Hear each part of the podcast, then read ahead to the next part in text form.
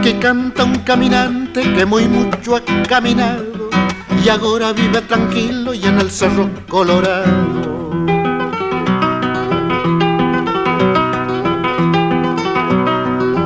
Largo mis coplas al viento por donde quiera que voy.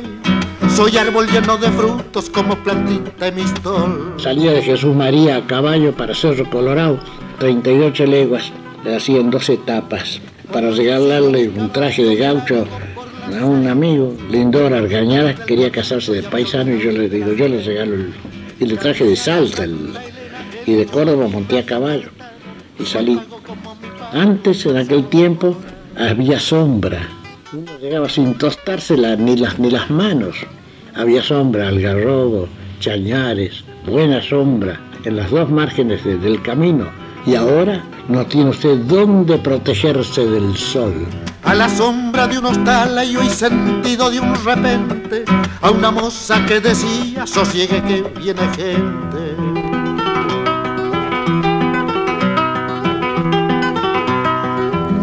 Te voy a dar un remedio que es muy bueno para las penas. Grasita de iguanamacho mezclaita con hierba buena.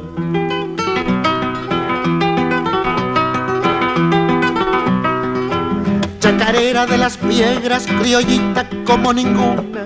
No te metas en los montes si no ha salido la luna. Caminiega, Santa Elena, el churqui rayo cortado. No hay pago como mi pago, viva el cerro colorado.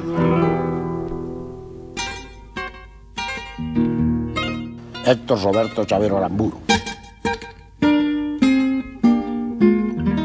Nací en el campo en el mes de enero. Llovía enormemente y los caminos no eran absolutamente asfaltados. Había lodo, lodazales inmensos. Para ir a anotarme al registro civil había que montar a caballo. Y había más, más lodo para ir a, Colón que para ir a Pergamino. Entonces quedaba mejor el camino del Pergamino un viejo y hermoso pueblo y me anotaron en el pergamino porque era más fácil llegar. Yo nací en el campo de la Cruz, el campo de los Segoguro, unos tíos abuelos vascos. Tuve la infancia más hermosa del mundo. Unos padres encantadores, una madre vasca, un padre mestizo, un hombre recto, de pocas palabras, mi padre trabajaba de peor en el ferrocarril de empleado. Era un pobre con libros.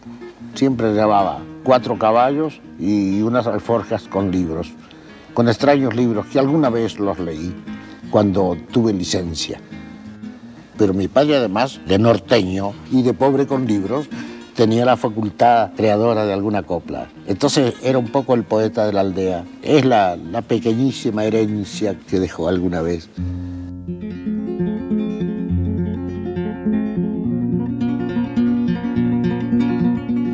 A los 14 años empecé a escribir con este nombre, Yupanqui. Como en mi casa se manejaba el quechua, no corrientemente, porque mi madre no lo hablaba, pero sí mi padre, mis tíos, mi abuelo, se hablaba el lenguaje indio, sin ser indios, sino allá con una vieja raíz de la tierra, de la tierra. Como decía mi padre en broma, ¿qué color tiene usted? Color argentino firme. Éramos color argentino firme es mi color. Empecé a, firmar los nombres en el secundario, en una revistita que teníamos, a firmar pequeños coplas muy malas y sonetos con este nombre, Yupanqui, que quiere decir has de contar, narrarás. Yo no tenía la menor conciencia, sabía que decía narrarás, pero lo usaba por aquello de no firmar Héctor Roberto Chavero Aramburu. No, no quería firmar así. Por timidez, por vergüenza, firmaba Yupanqui. Los amigos sabían que era yo, mis compañeros de, colegio sabían que era yo, pero mucha gente en la revistita no sabían que era yo. ¿Qué imaginaba yo que con el correr del agua en los ríos y este nombre iba a alcanzar alguna vez alguna significación en el camino musical, popular, folclórico? No tenía la menor idea que ese nombrecito que yo usaba iba a ser un determinante de mi destino. Y ahora me doy cuenta que el que camina por el mundo no soy yo, no es el Héctor Roberto Chavero Aramburu, Este nombre es el que me lleva a mí por el mundo. El otro yo interior se quedó junto a las espuelas de mi padre mirando una vieja pampa y un caballo perdido, mi tierra.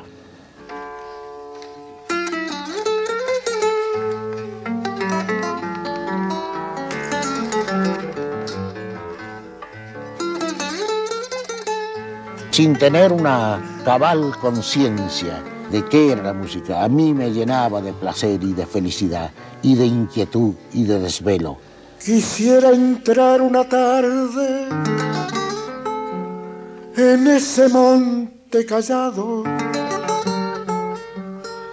a donde solo se escuche la marcha de mi caballo, a donde solo se escuche la marcha de mi caballo. La temática de mis asuntos es muy sencilla, el hombre y el paisaje. El hombre desaparece en la medida que el paisaje eh, impresiona mucho, o si no, viceversa. ¿Cuál es el mejor paisaje de la naturaleza? El hombre, el hombre. Es el mejor paisaje. Tal vez que alguno comente que solo va ese paisano y yo apenas si soy basta para soportar lo que cargo. He vivido siempre muy para la guitarra, para el silencio, para el del viento. Pero me encontré con que las más bellas canciones de mi tierra, la vidala, la tonada, la trova, los refranes más hermosos, las leyendas más lindas, me las contaban o me las cantaban la gente más pobre de las provincias. Siempre voy acompañado por cosas que uno ha vivido o que el viento le ha rimado. Por eso quiero una tarde de entrar al monte callado, a donde solo se escuche la marcha de mi caballo, a donde solo se escuche. Trabajar no significa salir a dar recitales ni hacer manifestaciones de carácter artístico, sino trabajar es leer todos los días y estudiar todos los días, en gran silencio, sobre todo prepararse, ir limpiando la selva interior, ¿no? Tal vez para no sentirse uno tan solo, una vez que uno alcance a comprender bien muchas cosas, tal vez es menor la soledad del hombre, viva en la ciudad o viva en el campo.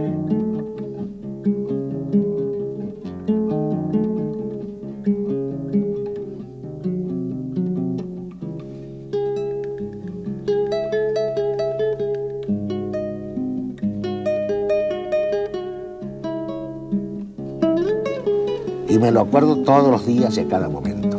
El relincho de mi caballo,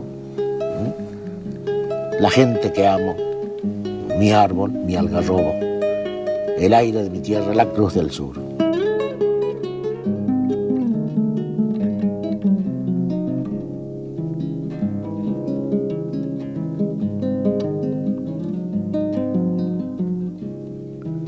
Le tengo rabia al silencio por lo mucho que perdí. Le tengo rabia al silencio por lo mucho que perdí. Que no se quede callado quien quiera vivir feliz. Que no se quede callado quien quiera vivir feliz.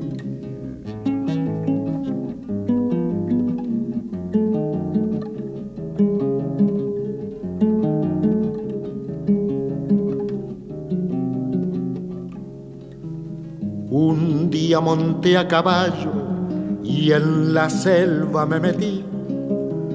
Un día monté a caballo y en la selva me metí. Y sentí que un gran silencio crecía dentro de mí. Y sentí que un gran silencio crecía dentro de mí.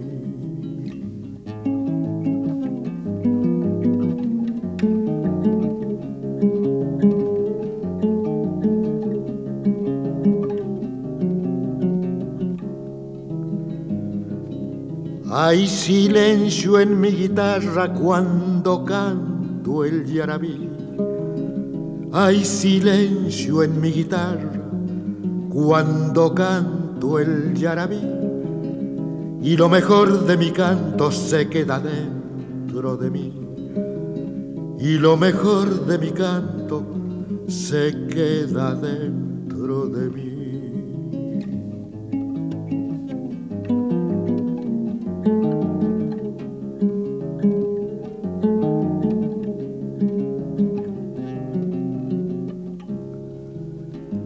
Cuando el amor me hizo señas, todo entero me encendí. Cuando el amor me hizo señas, todo entero me encendí. Y a fuerza de ser callado, callado me consumí. Y a fuerza de ser callado, callado me consumí. Le tengo rabia al silencio por lo mucho que perdí. Que no se quede callado quien quiera vivir feliz. Contenidos y memoria histórica. Radio Nacional.